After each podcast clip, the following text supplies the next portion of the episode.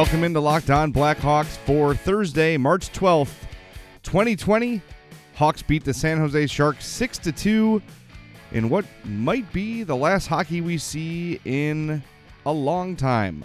Jay Zawaski with you here. Thanks for tuning into Locked On Blackhawks. We are part of the Locked On Podcast Network, your team every day. And we are going to get into the Hawks win over the Sharks. It was a good win, a really solid performance, some impressive performances from some young players, but we've got to get to the news of the day as well, and that is the coronavirus. And I hate I don't I don't want to do this show, but we have to. We absolutely have to do it. But I promise you, we will talk hockey. We'll get into all the important stuff that happened on the ice.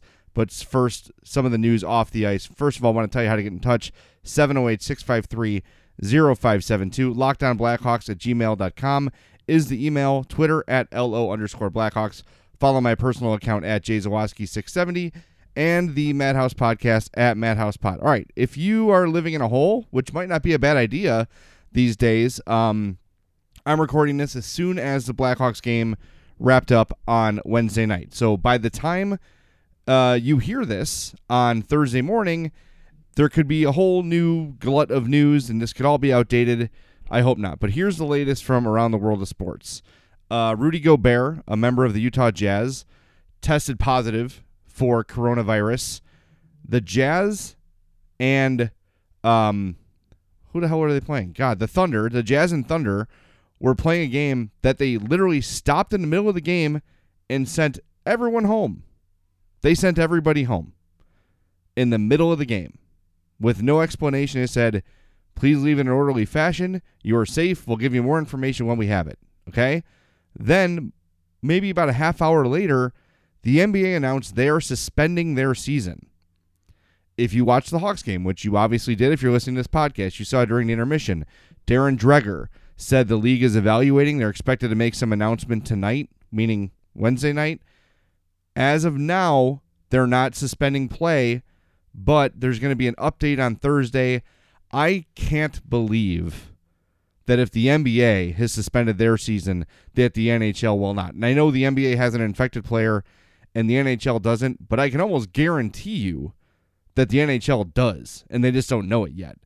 You've got NBA players and NHL players sharing facilities all the time, not the same locker rooms, but the same facilities. Um, it's just a matter of time, and I think the smart thing to do is to shut it down. And I know there's some people that are listening to this, rolling their eyes, and um, getting frustrated and saying people are overreacting, but it's getting worse, and maybe overreaction is what's needed to stop it. And what's the harm in being overcautious, right? I know it's inconvenient. I know it's frustrating, but there were 21,000 people in the United Center on Wednesday night. 21,000 people. If one person in there is infected, that can cause a huge problem. So, common sense should prevail here. Sports are sports, they're an escape.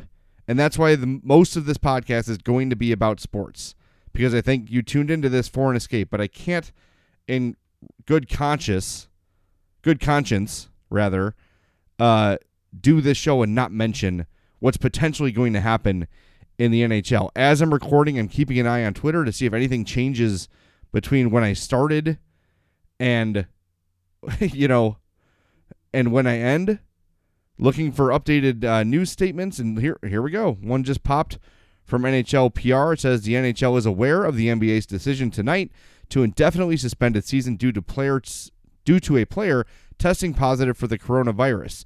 The NHL is continuing to consult with medical experts and is evaluating the options. We expect to have a further update tomorrow. I would be shocked if they don't follow the NBA's lead and suspend the season. And I don't know what that means for playoffs. I don't know what it means for the Stanley Cup. We are in unprecedented territory here. And I feel like everyone's just sort of figuring it out as they go. But it's good that they're figuring it out. And hey, out of the sports world, if you didn't hear about this, Tom Hanks and his wife, Rita Wilson, are in Australia on the set of a movie and they both tested positive for coronavirus. So it's getting real. It's it's becoming something we are being forced to face. There's someone in my building in Chicago. The first downtown case was in my building. in Chicago. That's terrifying. And I woke up this morning and saw that email and I said, "Am I am I going to work? I've got a kid. I'm a softball coach. What am I supposed to do?" It's hard time for everybody. It's a tricky time for everybody. Just look, I don't know all you personally, obviously, but you spend some time to listen to me, and I appreciate that very much. So I, I care about the well being of my audience and, and really everybody because I'm a bleeding heart, as uh, my father always tells me. Um, just be careful, just be smart. And I know it's inconvenient, but let's all do the right thing here. Let's all take care of each other. Look out for your older relatives, you know, who may have issues because look, my dad, my uncles, they're like, ah, this is nothing. This is, and, and I'm doing everything I can to convince them that it's something. And look, I would love to be wrong. And if I'm wrong, we can all laugh about it. We'll all have a beer and say, "What? Remember that? Remember how freaked out we were? That was silly." But let's let's do the right thing here and let's let's use our minds, use our brains, and uh, let's trust the experts, trust the scientists that are telling you, yes, indeed, this is something to be feared. This is something to be respected. And uh, man, it is this is a very strange thing. I remember bird flu. I remember SARS. I remember H1N1 and how scary all those were, but then they never really picked up the steam that a lot of people feared because doctors reacted right away. There was a little bit of a delay this time, and hopefully it's not too late. I just read a story that the Cleveland Clinic has developed a test that will give you a result in eight hours, which is great. They created that test from scratch in nine days. That to me is pretty incredible.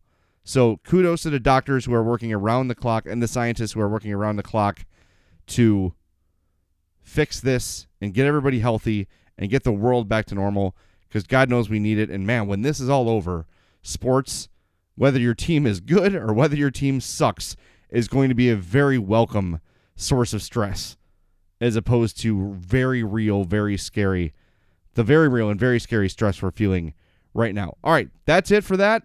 Unless some news breaks during the podcast, it's going to be all hockey from here on out on Locked On Blackhawks, part of the Locked On Podcast Network, your team every day.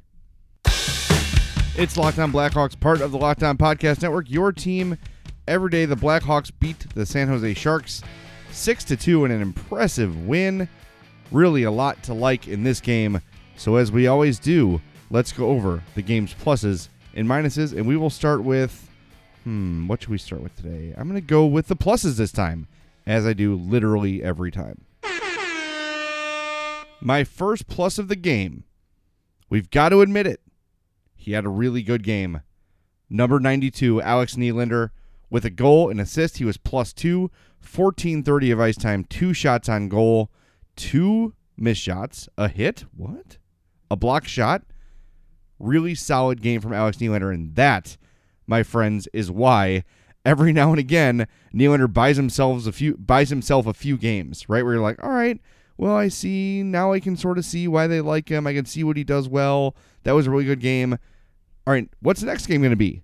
How are you going to look next time? That's the question. And the game after that, and the game after that, and the game after that. Put it together. If Nylander can play every game like tonight, you're talking about him being another William Nylander which would be wonderful. I'll even settle for a Michael Nylander at this point. I'll call that a win. He's got the skill, he's got the ability, he's got to put it together. And once he does that, he'll be worth trading Henri Jokiharju, maybe. Second plus of the game. I mean, just another night for Patrick Kane. Two goals, 11 shots on goal for Patrick Kane, and another shot attempt of his was blocked his 32nd and 33rd goals of the season. Awesome game for Patrick Kane. Needless to say, 11 shots on goal. Yes, that's being involved in the offense. Guess who was second on the Blackhawks in shots on goal against San Jose? That's right, Brandon Hagel in his NHL debut. Four shots on goal in just 11:48 of ice time. Liked his game. Scrappy kid gets to the net, does all the things that you need a bottom six winger to do. I think I like him better than Highmore a little bit. It's one game, so I don't want to, you know, jump to too many conclusions, but Hagel just sort of looks more the part. Another guy who had an impressive game. Nicolas Beaudin, his first NHL game, plus one, 17.01 of ice time, two shots on goal, two more shot attempts were blocked. He had another missed shot. He had two hits, two block shots. You heard Greg Boysen from the Hockey Writers on yesterday's podcast talk about Beaudin's intelligence and how he understands the game very well. You could see that in his first game in the NHL. He looked poised, he looked ready to go. He didn't seem overwhelmed by the moment at all. And I really liked Jeremy Colliton putting him and Dach and Kubalik and Hagel out on the out for the first shift. Get those butterflies out of the way right away. Duncan Keith was his defensive partner in that first shift. Um, I really like that move from Colliton. Get it over with, so they're not sitting on the bench all nervous, waiting for that first shift. You're going to start the game, and they started pretty well. So, really impressed with all the Hawks young players. And another guy, Lucas Carlsson, 18 minutes plus two. Now, all of a sudden, we're looking at the landscape of Hawks defensemen, and I'm not going to go too far after one game. I'm not going to do it. But look, you feel good about Boqvist. I think most Hawks fans still feel good about Murphy.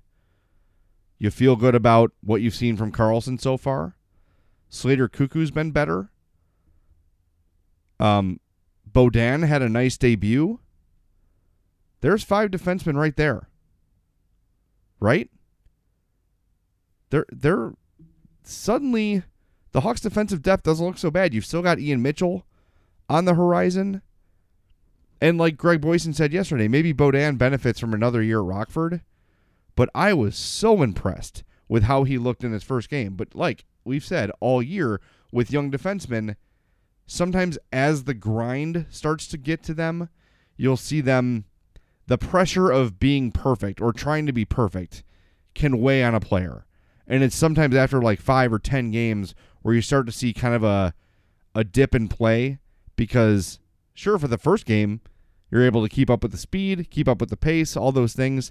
But having to do it night after night after night, that can get challenging for a young skater. So I'm interested to see what the plan is for the rest of this year with Nicolas Beaudin. I would like to see him finish the season here. I know a lot of people in Rockford want him back for their Calder playoff push, but again, uh, with today's news, it might not even matter. So it's just, uh, I don't know, really positive game for the Blackhawks. Let's hope, you know, ugh, I guess I don't know. I, I I want the league to do the right thing, but if this is the last game we see in some time, it's a pretty good one. I'm looking for minuses, and I'm kind of struggling to find any. Um, I thought the Hawks played really well. They did. They outshot the Sharks 45 to 36, as they should. They're a better team. Uh, two power play goals for the Hawks in this one. There's just uh, there's not a lot to be upset about in this game. There's really not. So I'm going to skip the minuses. It's going to be all positives, all pluses, because uh, the Hawks earned it. It was a really, really solid game. By the way, I haven't even mentioned Alex DeBrincat's three assists, three shots on goal, another shot attempt blocked, and another shot, two, two more shots missed. So good game for him. Toews had two assists. Keith had two points. Strome had a really nice assist on Nylander's goal. All around, really, really solid and encouraging game for the Blackhawks. Uh, let's hope if they do continue playing the season, that's how most of these games look. It's Locked On Blackhawks, part of the Locked On Podcast Network. Your team every day. Jay Zawaski with you here. Hawks win 6 2 over the San Jose Sharks at home at the United Center in front of 21,000 fans. On the night, the NBA suspended season due to coronavirus fears. Here's a little bit of news that broke uh, while I was recording the podcast. Uh, the Sharks found out about the situation between the second and third period. The Blackhawks found out after the game. They had no idea. And uh, Patrick Kane took some questions from the media addressing the situation. And for a guy who was sort of just finding out about the situation, I think Patrick Kane handled himself really, really well. Give this a listen. This audio courtesy of NBC Sports Chicago. Patrick, how aware are you of what's going on? I mean, when you're playing a game like that, how aware are you about the NBA suspending its season? Does that trickle into the locker room at all?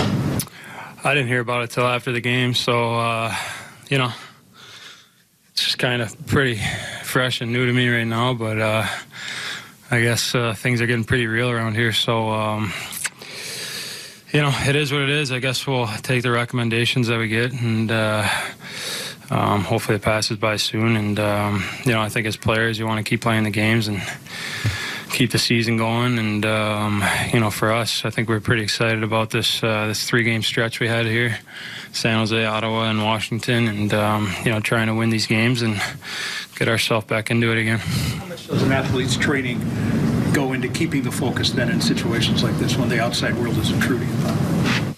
Yeah, I mean, um, you try to focus on what's at hand. To be honest with you, trying not to think about it too much.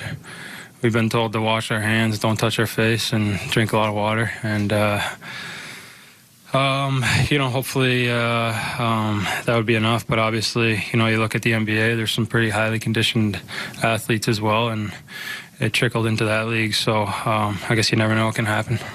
Patrick, how devastating would it be, though, if the season ended either today or tomorrow?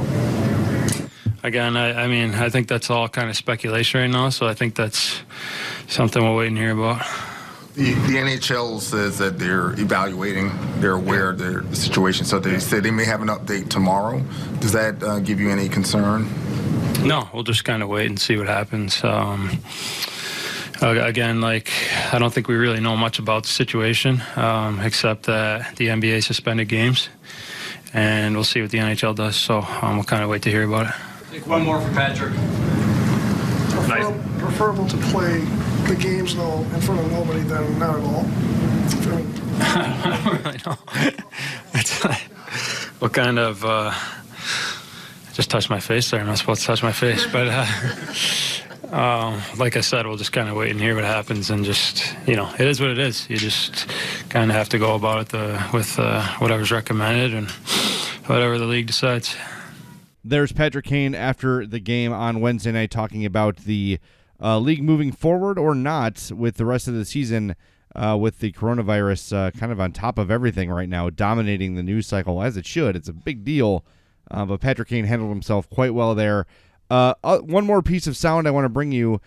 Jeremy Colliton discussed the debut performances of Nicolas Beaudin and Brandon Hagel. Thought this is some audio you'd like to hear as well. This is also brought to you by, or not brought to you by, but also courtesy of NBC Sports Chicago. Beaudin, I just thought he made a lot of plays. He, he, he a lot of passes, a lot of clean plays, whether it was in transition, uh, you know, neutral zone off a turnover. Like he, he almost caught Sauter for that breakaway. Like you just love to see that because um, I think we, with our work ethic, we can create some turnovers and some transition opportunities, but we got to make those plays, and uh, he showed that he could do that. So that was really positive. I thought he was. Um, pretty good defensively. You know, it wasn't perfect, but he he, uh, he did a lot of good things. So really nice uh, debut for him. And then Hagel, I thought was very involved. Um, skated well, competed well. I love that he took the puck to the net uh, multiple times. Took the puck inside, won a 50-50, took it inside, testing their defense, and uh, I think that was contagious. You know, he started to do that, and then you know, Saad beats his guy off the wall and scores like that. I think we can see more of that. We can be tougher to play against in the offensive zone, and uh, nice to see from him. That's Jeremy Colliton after the game on Wednesday night. Uh, yeah, I agree with most of the things he said. I like that he mentioned Hagel's uh, aggressiveness as sort of contagious. And I know Brandon Saad's a guy that plays that way all the time, but to have a kid come out there and, and really assert himself in his first ever game, that sort of thing is contagious. You've seen when games start to pick up in physicality or intensity that it trickles down to everybody, right? If a game is passive and sort of back and forth and there's a lot of icings, everyone seems a little bit disinterested. The game plays a little bit slower. But that Blues game is a good example. As soon as things started to get a little bit feisty, the game picked up in pace, right? And everybody gets involved that way.